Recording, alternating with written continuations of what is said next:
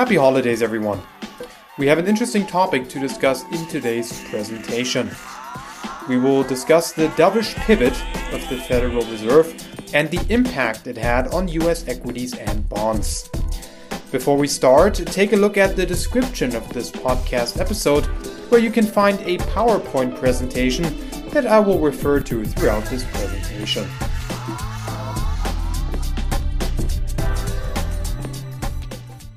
The dovish pivot of the Federal Reserve caused a massive rally on the US bond and equity market.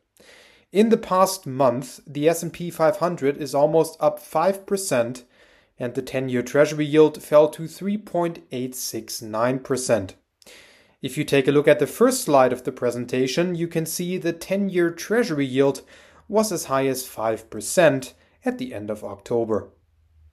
In, this, in the December FOMC meeting, Powell did not only sound dovish during his press conference, but the Fed also added one more rate cut to the dot plot, as indicated on slide 2. This was significant because the markets were already pricing in significant rate cuts from the Federal Reserve, which has already caused a significant loosening of financial conditions prior to the Fed meeting. Adding another rate cut to the dot plot hence meant that the Fed was moving closer to market expectations instead of pulling them back. Hence, it is unsurprising that the dovish pivot caused even greater easing of financial conditions. As shown on slide 3, markets are currently priced, pricing a 72.7% chance of a 25 basis point rate cut from the Fed at the meeting in March 2024. What was the effect of the easing of financial conditions? According to calculations from the Apollo's chief economist Torsten Slok, the Fed pivot combined with a one standard deviation decline in the VIX a 60 basis point tightening in investment grade spreads since March, and a $20 decrease in oil prices since September will boost GDP growth by 1.5% over the coming quarters.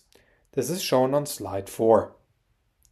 This means that the dovish pivot could actually cause a re-acceleration in inflation.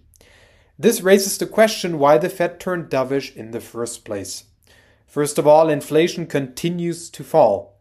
As you can see on the wonderful chart from Bloomberg on slide 5, on a six month annualized rate, core PCE is actually below the Fed's 2% target. Additionally, pressures on the consumer are adding up. Excess savings are being run down, the consumer is faced with higher borrowing costs, and student loan repayments are resuming. Additionally, the interest rate on credit card debt has topped 20%, which has caused credit card delinquency rates to rise across all age groups, which is shown on slide 6. Jerome Powell, the president of the Federal Reserve, has also often warned us about the long and variable lags of monetary policy.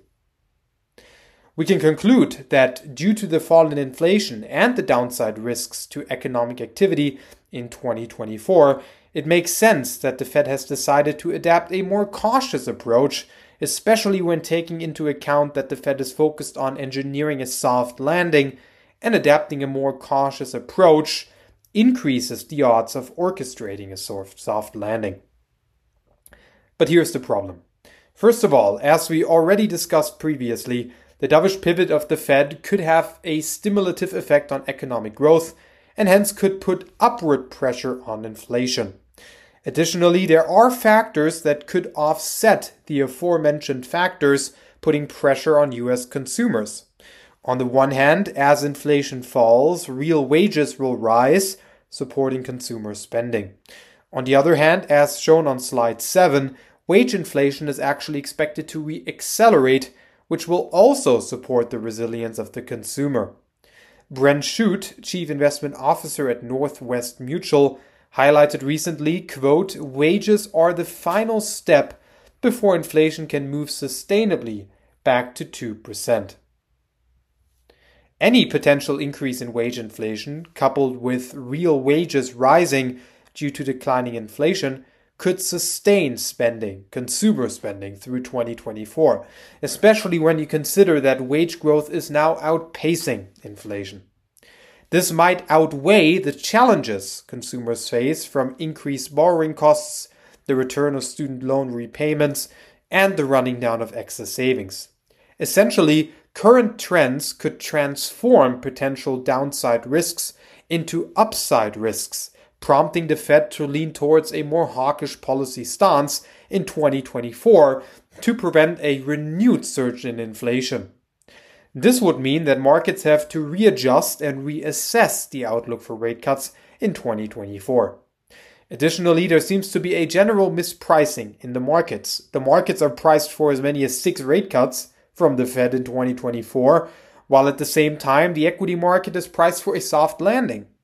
It is highly unlikely that the Fed will implement six rate cuts if the US economy does not fall into a recession. Hence, either the amount of rate cuts priced by the markets are unrealistic, or the betting, betting on the soft landing is unrealistic. I hope you enjoyed today's presentation. Stay tuned for tomorrow because tomorrow we will talk about who will buy all the additional supply of treasuries in 2024. Have a great day.